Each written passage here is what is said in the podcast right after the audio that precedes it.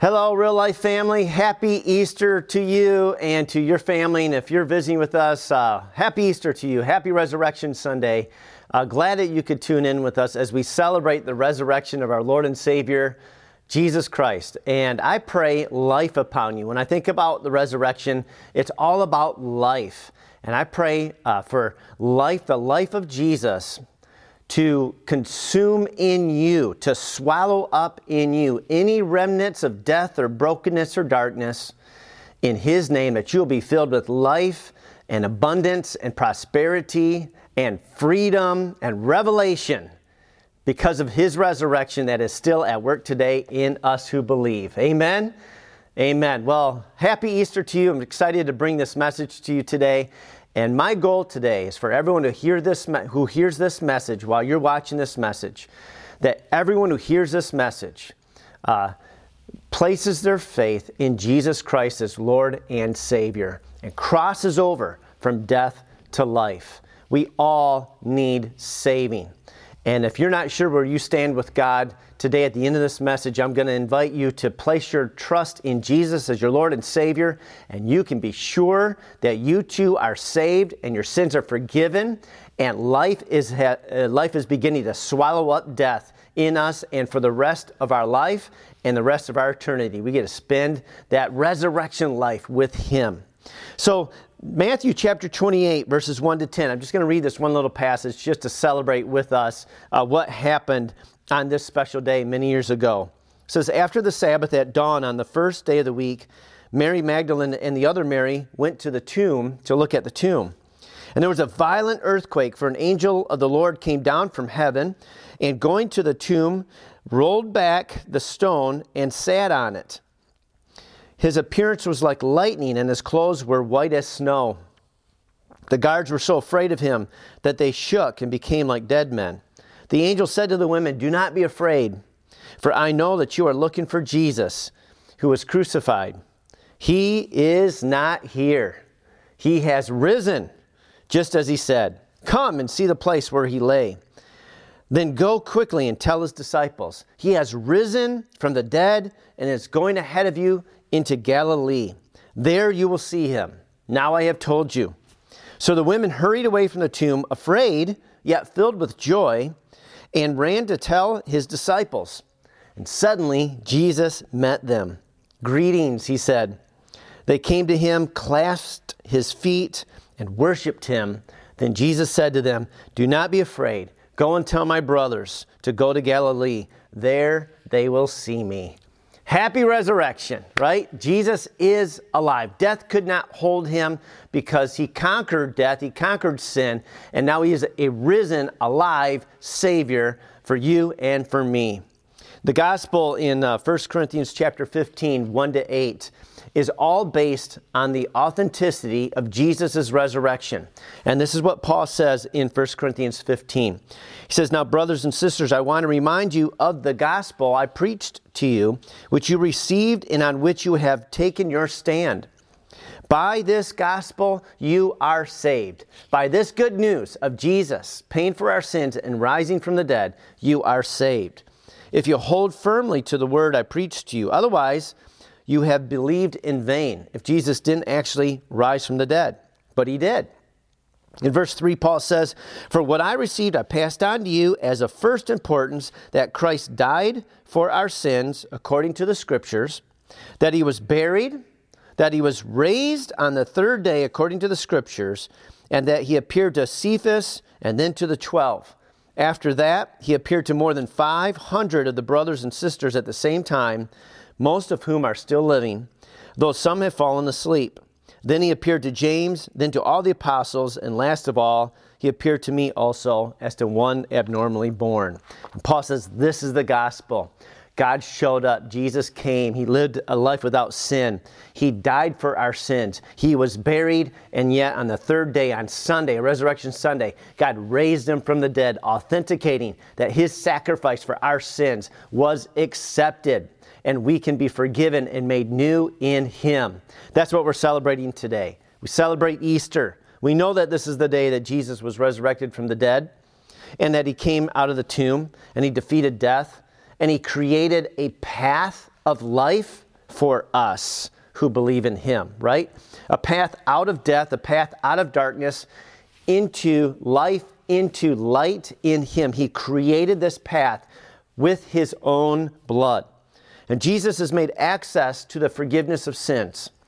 He has made a way for us to be reunited in relationship with God.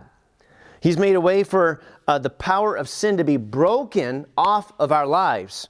And He's provided healing and restoration of the sin that we've done and the effects of sin done to us. He's provided a means to recover and heal from that sin. And ultimately, Jesus defeated death and on our behalf has given us eternal life through his shed blood if we place our faith in him. So what Easter is all about. This is the beginning, you know, of our of our faith.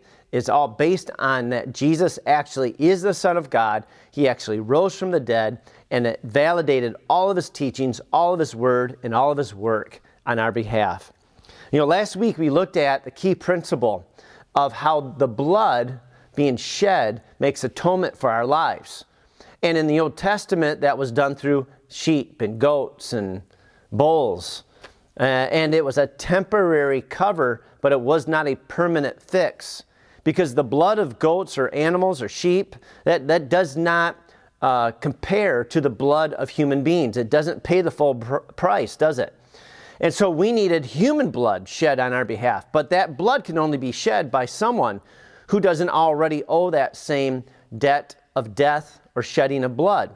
And so we needed Jesus. We needed Jesus, the Son of God, who came and was without sin, who decided to be our atoning sacrifice. He became the Lamb of God, right? On our behalf to pay for our sin. And we talked about that last week how seven different ways Jesus shed his blood to completely and perfectly atone for our entire life not just our body, but our spirit and our soul. Right? Jesus paid for our sin, our sicknesses, our diseases, our griefs, our sorrows, um, every part of who we are. Jesus bled to redeem us and atone for us. There isn't a slice of who you are that Jesus hasn't paid blood to redeem. So, real quick, I just want to summarize these seven points I made last week and then pick up where I left off for today's message, okay? And today's message is the victory of the kingdom. Last week we talked about the king of the kingdom, which is Jesus, and what he did for us. What kind of king would actually give his life for his people? Usually in our world, we see kings do just the opposite. He makes everybody else give up for, for him to have what he wants. But our king gave everything up so we could have life in him and through him. And here's how he did it. Number one, Jesus sweat drops of blood to redeem us in the Garden of Gethsemane from mental anguish. And because of that, we can have peace of mind. We can have peace of mind. We can have mental health because Jesus dropped bloods of mental strain and anguish for us to redeem us. Number two, he was beaten and bruised to redeem us from internal hurts and to restore our soul, the bleeding under the skin, the internal bleeding. Just symbolizes the internal hurts that all of us have had. And Jesus took all that upon himself, even betrayals and mockery and uh, ridicule and alienation and rejection so that we could be healed of our internal hurts and wounds, that our soul could be restored. Number three, Jesus was scourged or whipped or striped to redeem us from sickness and disease so we can be healed and made whole physically. Praise the Lord. Number four, Jesus wore a crown of thorns to restore us with a crown of glory. He took our poverty and made us rich in Him. When we walked away from God, when we sinned, the land was cursed, the work of our hands, the places that we worked, um, that we were going to then have to depend on ourselves, and we were under the curse of self sufficiency. We walked away from God. We said, We're going to do this on our own. And, and then we were under the curse of toil and sweat and strain and thorns and thistles. And Jesus took that curse and he let it be put right on his head. And he gave us his crown of glory that he gave up in heaven so that we could be lifted up. We could have prosperity and success again, and that his blessing would be upon us. Why? Because we leave our independence and we come back under our dependence upon God. We leave our personal lordship of our own life, our own ownership, and we surrender our life to Christ and we let Him be our King. We let Him be our Lord. And by doing that, He becomes our provider for us, not, our, not we become the provider for ourselves. We come out of that curse when we surrender our lives to Jesus. Number five, Jesus' feet were pierced to redeem us from walking away from God. We walked away from God. We left our relationship with God. And Jesus' feet were pierced so that we could no longer be separated from God, but now we get to walk in fellowship with Him. Now, wherever we go, God is with us. He's with you if you've placed your faith in Jesus. You are restored in relationship to your Heavenly Father. And you can't go anywhere where His Spirit isn't with you anymore. Now His favor is upon you, and you're in fellowship with God because of what Jesus has done. Wow. Number six, His hands, of course, were pierced to redeem us from the curse again of, of all that toil and labor. And now, whatever we do, God is blessing the work of our hands, that we are called to fruitful labor, not toilless uh, fruitless labor by the sweat of our brow, but we are called to do the works that God created us to do, and those are to be fruitful and to multiply. And as we rest in Him, as we abide in Him, He says that His He He Himself is the vine, and we become fruitful by relying on Him to live through us. So when we rely on God, we abandon our self sufficiency and our pride, and Jesus is our Lord and Savior and King, and we follow Him he blesses the work of our hands, and He causes us to have a fruitful life. And then finally, number seven, Jesus' heart was pierced to remove all of our hurts and to make us whole again. Jesus died of a broken heart for you and for me. And, and He wants your heart to be completely restored to Him. Now, I want to pick up from here and add to this idea. In the Old Testament, on the Day of Atonement, the high priest would make these sacrifices, and only on this one day could he go into the temple, into the Holy of Holies, the very presence of God where the Ark of the Covenant was. And so there's this curtain that separated the most holy place where the Ark of the Covenant was, and the holy place, and then the courtyard. The high priest, only one time a year on the Day of Atonement, could go through the curtain into the very presence of God. In the Old Testament, the presence of God hovered above the Ark of the Covenant. They call that the atonement seat or the cover, uh, the, the atoning cover of the ark. Above the ark and the two cherubim that were kind of like made into statues or something on top of the ark, right there between the wings of the cherubim, the presence of God hovered. Okay? So the high priest goes in one time a year into the most holy place, the presence of God. And this is what happens Leviticus uh, chapter uh, 16, verse 14. He, the high priest, is to take some of the bull's blood with his finger, sprinkle it on the front of the atonement cover. Then he shall sprinkle some of it with his finger seven times before the atonement cover. So the high priest is taking the sacrifice, is going into the presence of God, and he's sprinkling the blood right onto the mercy seat or the atonement cover of the ark, right where God's presence hovers. And he's sprinkling the blood. How many times? Seven times. Jesus bled seven times for you and for me. And here's the power of this. In Hebrews chapter 9, verse 12, and I'm going to read a couple more verses later, says, He, Jesus, did not enter by means of the blood of goats and calves. While the priests in our history in this world came into the presence of God when there was a temple with the blood of animals to make atonement temporarily for us. Jesus didn't do that. It says he entered the most holy place once and for all by his own blood, thus obtaining eternal redemption. Eternal redemption. The blood of Jesus is so far superior than the blood of animals and anyone else's blood because his blood was pure and without sin and he qualified to do the one to be the once and for all final complete and perfect sacrifice and atonement for your sins and my sins and my healing and your healing and my restoration and your restoration and all these things we just talked about a perfect complete and final atonement for all of that. And he didn't go into the temple made of man's hands with cedar and stone and gold and uh, closed by a curtain. He didn't go into that. He went into the Holy of Holies in heaven, into the very presence of God Himself.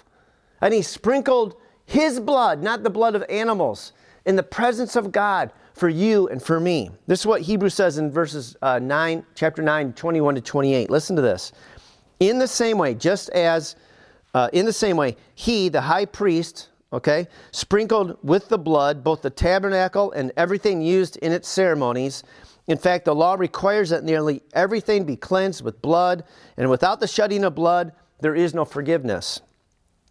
It was necessary then for the copies of the heavenly things to be purified with these sacrifices. In other words, the temple, the tabernacle, and so on. The Bible says were copies or shadows of the real thing which is in heaven, where God is in a real temple. The real temple in heaven, in the spiritual realm. There are a physical copy made here on earth, right? The temple itself was a physical copy, but not the real thing. And the high priest was, was uh, a shadow of what Jesus was going to be, who's going to be the real priest. And the blood of the animals was a temporary shadow of the real blood of Jesus that was going to permanently set us free and pay for our complete atonement. So that's what Hebrews is saying. So here we go. This is where it all comes together. Verse 24. Excuse me. For Christ did not enter a sanctuary made with human hands that was only a copy of the true one. He entered heaven itself, now to appear for us in God's presence. Can you imagine this? Nor did he enter heaven to offer himself again and again the way the high priest enters the holy place every year with the blood that's not his own. Otherwise, Christ would have had to suffer or die or be crucified many times since the creation of the world. But he has appeared once for all at the culmination of the ages to do away with sin by the sacrifice of himself. He is the perfect and complete solution and sacrifice for everything that we need pertaining to life and godliness. Verse 27 Just as people are destined to die once, and after that to face judgment, so Christ was sacrificed once to take away the sins of many, and he will appear a second time, not to bear sin, but to bring salvation to those who are waiting for him. Hebrews 10, verses 12 to 14 says, When this priest, and we're talking about Jesus now, when Jesus had offered for all time one sacrifice for sins, he sat down at the right hand of God. Since that time, he waits for his enemies to be made his footstool, because by one sacrifice, he has made perfect forever those who are being made holy. That's you and me. The, the act of atonement is complete for you and for me. Jesus did it all one time for all time so you could have eternal life in Him. You could be restored and healed and forgiven right now. That death can be swallowed up by life right now through what He did for us. He went into heaven. Can you picture this? We know that Jesus was, uh, was resurrected. I think he had a short conversation with Mary, and he said something like this. He says, Oh, don't, don't touch me now. I have yet to get go to heaven. I need to go to heaven. I need to go to my Father, he said, in heaven. What, what was he talking about? He was talking about this. He was resurrected, I believe. He went into the presence of God as the Hebrews we just read went into the presence of God, and this is how I picture it at least, okay? Maybe it wasn't like this, but you know what I'm saying. It's just my imagination of the seven different ways that he bled. And I could see him touching his, his brow where he sweat those drops of, of blood in the garden, and he took, took his finger, and in the presence of God, he sprinkled that. And then he took, you know, some of the blood from the, the hands, he says, and he went, you know, reverse that curse. Now my now now that curse is dealt with, and they can be prosperous. He touched his side, and their hearts can be healed.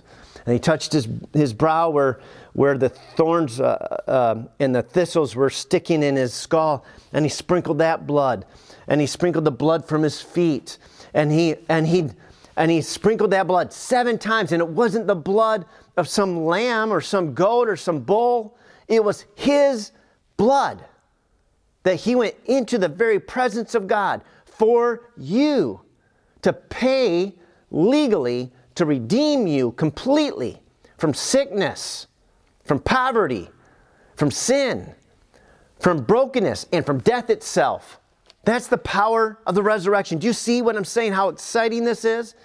This is what it's all about. That you no longer are held captive to sin. You're no longer held captive to sickness. You're no longer held captive to grief or to uh, depression, to brokenness, uh, and to death. That Jesus' resurrection and his shed blood has made a way for each and every one of us to be healed and restored in him. And he goes on to say this later. He says, I in the resurrection and the life, right? And if you believe in me, even though you die, yet shall you live. What is, what is he saying? He's saying, even though your body may stop working, you are already um, in the flow of eternal life. Your spirit is alive. I'll give you a new body. Don't worry about it. You're not even going to miss a heartbeat. You know, kind of upon there, your heart stops beating, but your, your, your heart does not determine your life. Your spirit does. We'll talk about that in a few minutes. But this is what Jesus has done for us. So it says here in Romans 3:25, I mentioned this verse last week. It says, God presented Christ as a sacrifice of atonement through the shedding of his blood to be received by faith. That's what I'm asking each person to do today is to receive Jesus Christ by faith. Today, Jesus, I receive you as my Lord and Savior. I place my faith in you. I trust in you that what you did purchased for me forgiveness of sin, and eternal life, and all these other benefits that we've been talking about. I trust in you. I put my life into your hands. I surrender to you. I need you. I declare that you are my Lord and my Savior. It has to be received by faith. can't just hear about it. We need to do something about it. What we do is we believe and we trust in Him to be saved. So I want to go on uh, to this passage in Colossians. These are some of the other things that happened in this process of resurrection weekend, okay? From Good Friday to Sunday morning. It says here in Colossians chapter 2 verses 13 to 15. When you were dead in your sins and in the uncircumcision of your flesh, you were dead. You were a dead man walking, right? God made you alive with Christ. How did he do this? It says he forgave us all our sins, having canceled the charge of our legal indebtedness, which stood against us and condemned us, he has taken it away, nailing it to the cross. And having disarmed the powers and the authorities, he made a public spectacle of them, triumphing over them by the cross. So, the analogy that's being used here is that your sin and your failures legally had condemned you to death. And that's what the scriptures say. Sin results in death. The wages of sin is death. There is for no forgiveness of sins without the shedding of blood. So you need to shed your blood for the forgiveness of your sins. You need to die for your sins. However, this is what Jesus did for us. He took our payment for us on the cross. And in a sense, he took all the legal indebtedness, all of your legal papers of all of your sin, all of things you've done wrong. And I have a, I have a folder here that just represents that. I know, I know I'm a real person. Your folder, my folder is a lot thicker than this, okay? If you were going to put down all the, get out a big old filing cabinet, take all the folders out, and page by page, I did this wrong, I did that wrong, this was off, this was wrong. Man, we would have a whole stack of these things, probably a whole cabinet full, right? Filing cabinet full of these. And the Bible says Jesus took all of the legal documents that were condemning you, that were accurate and, and truly deserved penalty of death. He took them all, and the Bible says he nailed them to the cross. So I'm going to nail this packet to the cross. If this was your sin, all of your records, all of your deeds that were wrong. It says here that Jesus took all of that. We're going to see if we can knock this into the cross here. And he nailed it to the cross. And he did that figuratively by shedding his blood. but his blood was a legal transaction for you and for me. It can't get any more legal than what Jesus has done in the spiritual realm. God Himself said it's the shedding of blood that makes atonement for one's life. When Jesus shed His blood, all of your mistakes, all of your sin, all of your failures, the worst ones, the little ones, all of them, were nailed to the cross when Jesus was nailed to the cross because he who had no sin became sin for us so that we might become the righteousness of God. We made an exchange with Jesus. Jesus gives us forgiveness and his righteousness, and he takes upon himself on the cross our failure and our sin. Wow. And when Jesus rose from the grave, it validated everything that he did on that cross. It proved he is the Son of God, that his sacrifice was accepted on your behalf, that he went into heaven and finished sprinkling the blood to make atonement for you. There is nothing more that can be done to make you any more righteous in the eyes of heaven and the eyes of God except for you to accept it and to trust in Jesus as Lord and Savior. So I do want to say this that you have, through the blood of Jesus Christ, you have a legal right, you have legal standing to be forgiven, to be healed, to be restored in His blood, under His blood. Hallelujah. So I want to just keep pounding this into our hearts today. There's another passage uh, of Jesus in John chapter 19 verses 28 to 30, the last moments of Jesus' earthly life, okay? He's on the cross. He's about ready to surrender, commit his spirit into the hands of God. And he says this Listen to this. Later, knowing that everything had now been finished, knowing that everything had now been finished, Jesus just went through all of this process. He knows that it was finished. He shed his blood all the different ways. He knew that the fullness of his atonement was now finished. All of the blood was shed. All of the areas were covered. He did everything the Lord told him to do, God told him to do. He's on the cross. It's all of this work for your redemption is finished in his mind. And so that the scripture would be fulfilled, says Jesus said, I'm thirsty. A jar of wine vinegar was there, so they soaked a sponge in it, put the sponge on, a, on the stalk of a hyssop plant, lifted it to Jesus' lips.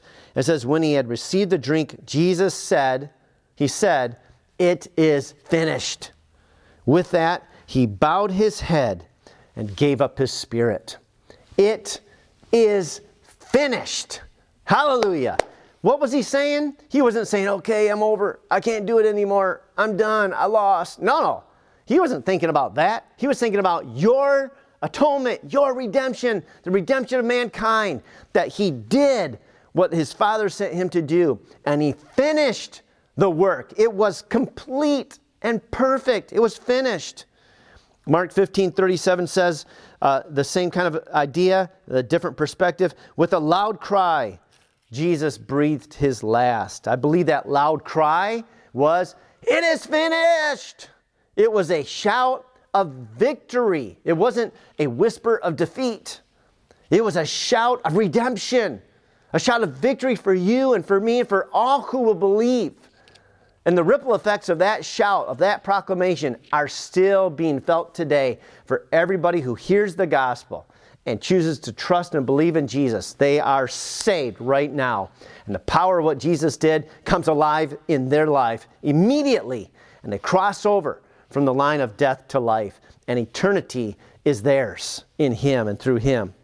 So in Mark 15 37, with a loud cry, Jesus breathed his last. The curtain of the temple was torn in two from top to bottom.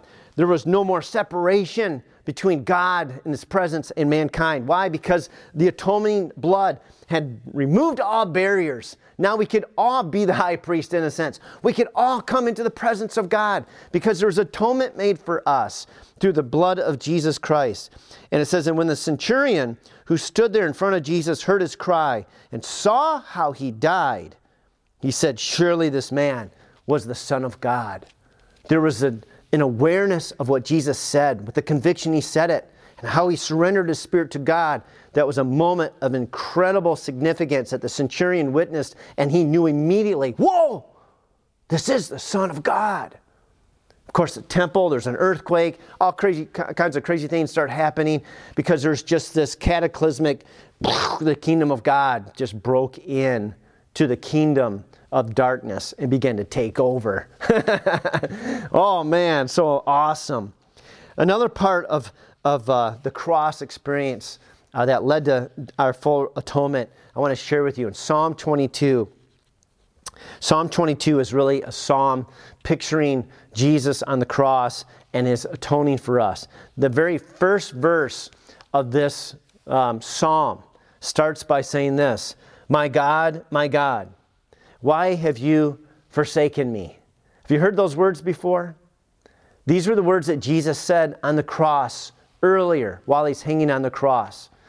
When a rabbi would quote scripture, if they were trying to draw people's attention to a passage of Scripture, they would often quote the very first verse of that passage. And everybody who was a, a devout uh, Jew would have memorized the Torah uh, growing up. And just by referencing the first verse of a passage, it would bring to recollection to people the, pa- the whole passage of Scripture. So Jesus is on the cross, and people are like, look at him. He's crying out for God. He's saying, Why, God? Why? Why have you forsaken me? But he wasn't just doing that, he was actually drawing people's attention to Psalm 22. And he was saying to everybody who was there, and he's saying to us today, Look at the words in Psalm 22. This is what is happening right in front of you right now. Now, I want to read a couple of these verses in Psalm 22. See if you don't see what Jesus was trying to get people to understand. In the psalm, it's about him. In verses 6 to, to 8, he says, But I am a worm and not a man, scorned by men and despised by the people. All who see me mock me. They hurl insults, shaking their heads. He trusts in the Lord. Let the Lord rescue him. Let him deliver him, since he delights in him, the people were saying. And this is exactly what was going on at the cross. Jesus was felt, um, you know, he's being ridiculed, he's being made fun of, he's being mocked. Let him call out to God if he can raise the dead. Why does he, why does, uh, he call out to God to raise him off that cross? In verses 12 um, through 18, it says, Roaring lions tearing, no, verses 12. Many bulls surround me, strong bulls of Bashan encircle me. Roaring lions tearing their prey, open their mouths wide against me. I am poured out like water and all my bones are out of joint. My heart has turned to wax, it has melted away within me. My strength is dried up like a potsherd, and my tongue sticks to the roof of my mouth. All these things were happening to Jesus. He's surrounded by an angry mob. These people are mocking him and uh, just, you know, picking on him. His, his bones were aching and out of joint. His heart was beginning to swell from the stress and tension uh, on him. His mouth was dry. And later it says, uh, verse 16 Dogs have surrounded me, a band of evil men has encircled me. Listen to this. They have pierced my hands and my feet. I can count all my bones. People stare and gloat over me. They divide my garments among them and cast lots for my clothing. All this is what's happening and about to happen right now when Jesus is on the cross. And he quotes the first verse to tell people this is what's happening. Right now, it's happening. This is what's going on in verse 27. All the ends of the earth. Oh, but this is how the psalm ends. This is how it ends. All the ends of the earth will remember and turn to the Lord, to Jesus. And all the families of the nations will bow down before him. Every knee will bow, right? Every tongue will confess that what? Jesus is Lord. For dominion belongs to the Lord, and he rules over the nations. All the rich of the earth will feast and worship. All who go down to the dust those who die will kneel before him. Those who cannot keep themselves alive. Listen to the last two verses. Posterity will serve him. Future generations will be told about the Lord. They will proclaim his righteousness to a people yet unborn, for he has done it. The psalm starts with, My God, my God, why have you forsaken me? And the psalm ends, He has done it. That can also be translated as it is finished. Whoa, think about that. Jesus said the beginning and at the very end of the cross, he said the end of Psalm 22 and said, That's who I am. This is what's going on right now. I am paying for everyone's sins, and I will. Uh, I will finish what I started. And now, when he said it is finished, the salvation has come to mankind for all who believe. I, I think it's worth you thinking about that and reading Psalm 22 in light of the cross and appreciating what Jesus was really doing there. He wasn't just saying words, he was fulfilling prophecy and he's pointing people to himself. But when he said it's finished, it is finished. Don't let the devil lie to you that's saying, well, you can't be healed. You can't be changed. You can't be transformed. You know, it's this God, God still uh, is upset with you. You're, you're still not good enough. You're still not worthy enough. You still haven't done enough. Don't listen to any of those lies because Jesus has paid for your full atonement. And you can be healed. You can be made new. You are forgiven. You are his child. You have a purpose. You have everything that you need. You have everything that you need through Jesus. And so, um, this is the power that I want you to feel on this Resurrection Sunday. I want the resurrection of Jesus to come upon you and your soul, and your spirit, and your body. That resurrection takes place in you, that God redeems your thoughts, your heart, your hurt, your life, your dreams, your purpose, and that you, you just begin to feel the life just overcoming the darkness, right? Overcoming the brokenness. And so, the other analogy I want to give you real quick is on the cross, Jesus was paying for your eternal redemption from sin and purchasing for you eternal life.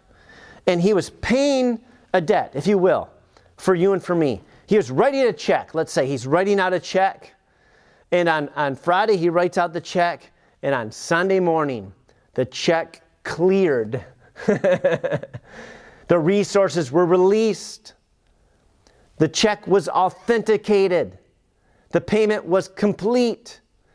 And the storehouse of heaven was opened for you and for me. The check cleared. I don't know if you've ever had a, a big check. I had a big check recently. I was refinancing uh, one of my uh, properties.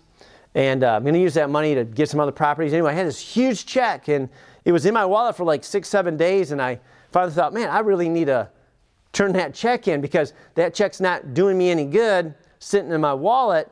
It's not authenticated. It's not in the bank. It's not doing anything for me. And I looked at it. I think it said something like expires, you know, 90 days. I'm like, whoa, wouldn't that be terrible if I had this huge check and it expired on me and I, and, it, and I lost everything? And I think about Jesus.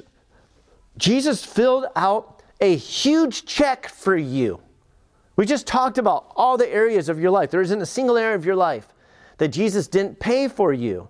But not everybody has cashed in that check. Not everybody has, you know, uh, made good of what God has done for us. So say, say to yourself, say this with me it's time to cash in.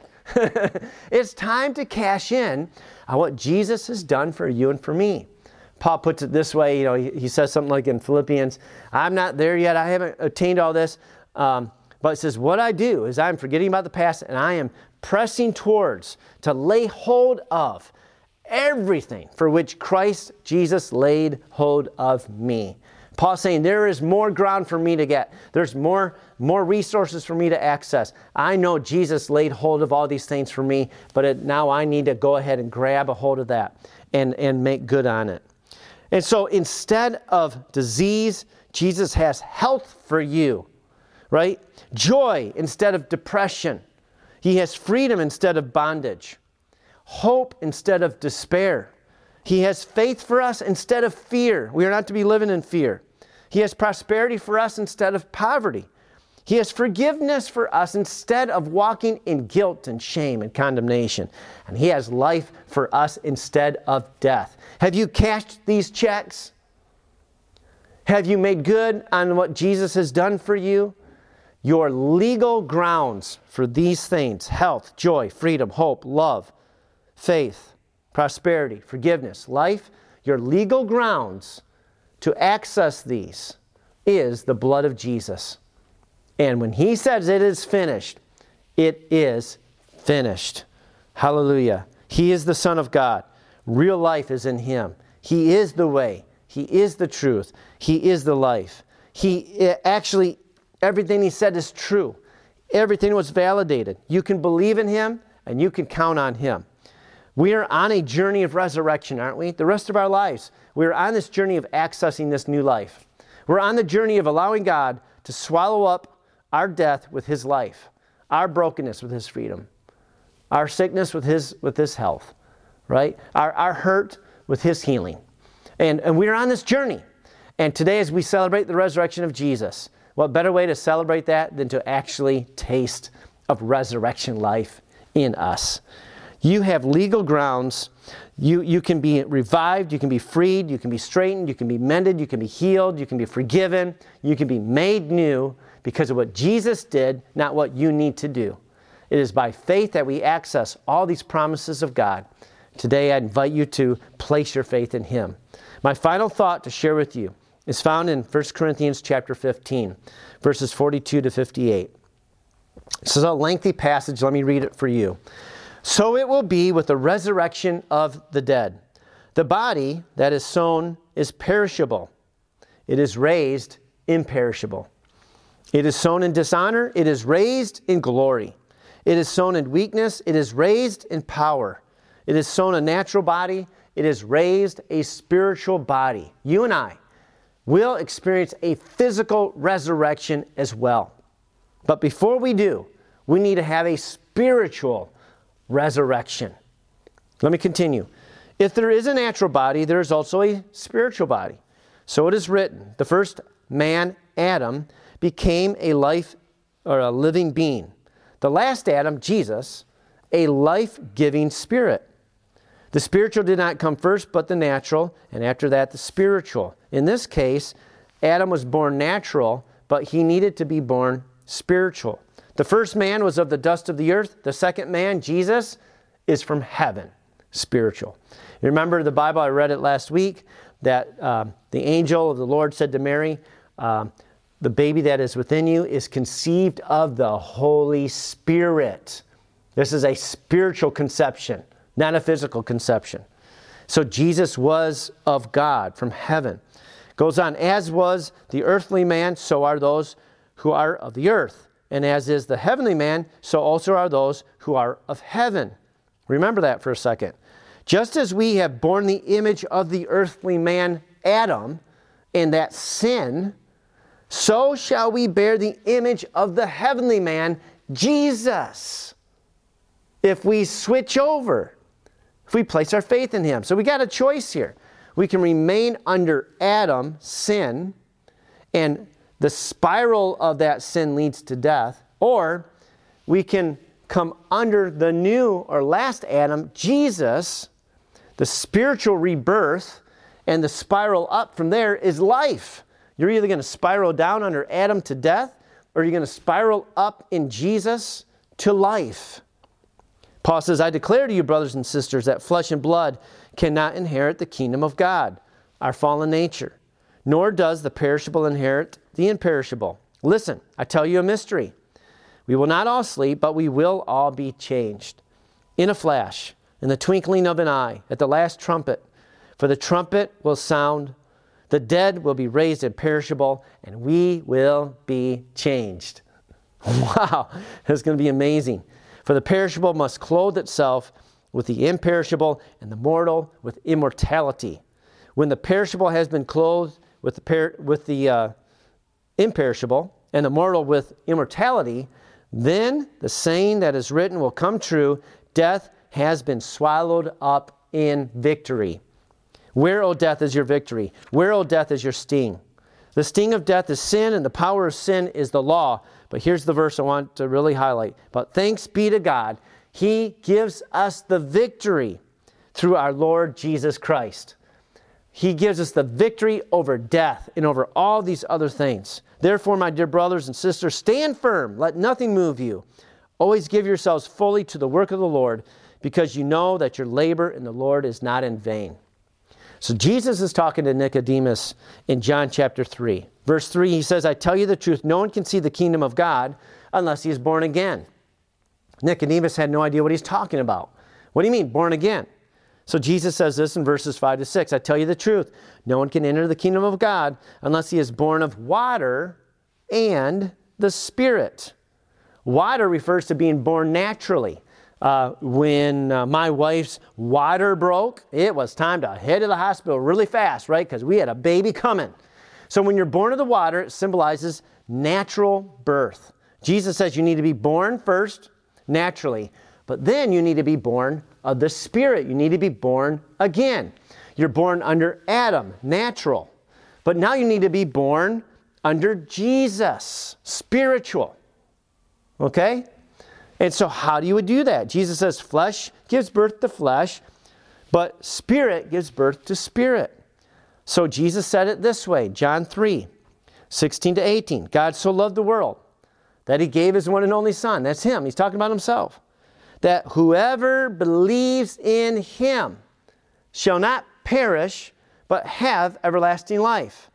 You are born again under Adam, you're born into sin but you're born again under Jesus spiritually when you trust and believe in Him by faith.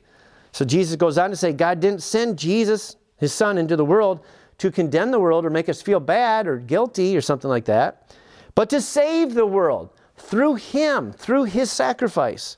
So whoever believes in Him is not condemned. Whoever believes in Jesus, trusting in Jesus, is not condemned. But whoever does not believe in Jesus stands condemned already, right? Because we're under Adam. We're born into sin. We're already bound by sin. We're already under a death penalty for our sin because he has not believed in the name of God's one and only Son. And so you're either under Adam or you're under Jesus. Jesus says this quite simply in it's said of Jesus quite simply in 1 John 5 12. Whoever has the Son has life. Whoever does not have the Son does not have life. And that's what this is all about. Easter Sunday is about God raising Jesus to life as the first fruits of all of our resurrection for those who believe in Him. You can have life in Jesus. But you can't have it any other way. To get it, we need to surrender from the, the natural side to the spiritual side. We need to switch from Adam to Jesus, and we need to place our faith in Him. This is why we celebrate Easter.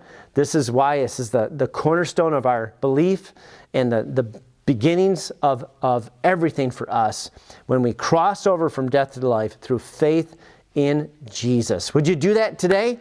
Would you join me in this prayer? If your heart says, I want to be sure I am saved, I want to be sure that I am under Jesus, that I'm under His covering and under His blood. I want to begin to cash in, right? I want to begin to access the promises that God has for me in my life. Then pray this prayer with me. Let's pray. Say, Jesus, thank you that you came not to condemn me, but to save me. You came not to lecture me with a religion, but to give me a relationship. And so today, I surrender my life to you. I repent from self sufficiency, from the curse of living life on my own, from walking away from you, doing my own thing. Today, I place my faith in you. I trust in you, and I surrender all that I am to you. And I thank you for bringing me new life today. That today I am born again, born of the Spirit, and all my sins are forgiven. And all these other precious promises are now accessible to me because I come under your atoning blood that you made in heaven itself for my, for my salvation, for my healing, for my wholeness. I'm all yours. I ask that you fill me with your spirit now so I have your power to live this new life in you. In Jesus' name I trust, and in Jesus' name I pray. Amen. Amen. Well, if you just prayed that prayer with me and you got right with God, you are born again. And the greatest miracle on this planet has just happened in your life. And God is with you and He's going to begin to renew you and change you from the inside out. So keep, you know, get a Bible, start reading that Bible, come to church or keep watching and get connected with other believers so you can grow in your awareness of who you are in Him and what He's got for you, which is an awesome and great purpose for your life. So happy Easter to you and your family. I want to pray a blessing on you. Hope to see you soon. I love you. I'm praying for you, praying for God's will to be done in your life, and that life will consume any remnants of darkness or brokenness in you, that you will shine brighter and brighter as He continues that good work that He promised to finish what He started in you and in me. Hallelujah. He's a finisher. Aren't you glad about that? so now may the Lord bless you and keep you. The Lord make his face to shine upon you and be gracious to you. The Lord lift up his countenance upon you and give you peace. Shalom. In his name. Amen. Amen. Hope to see you soon.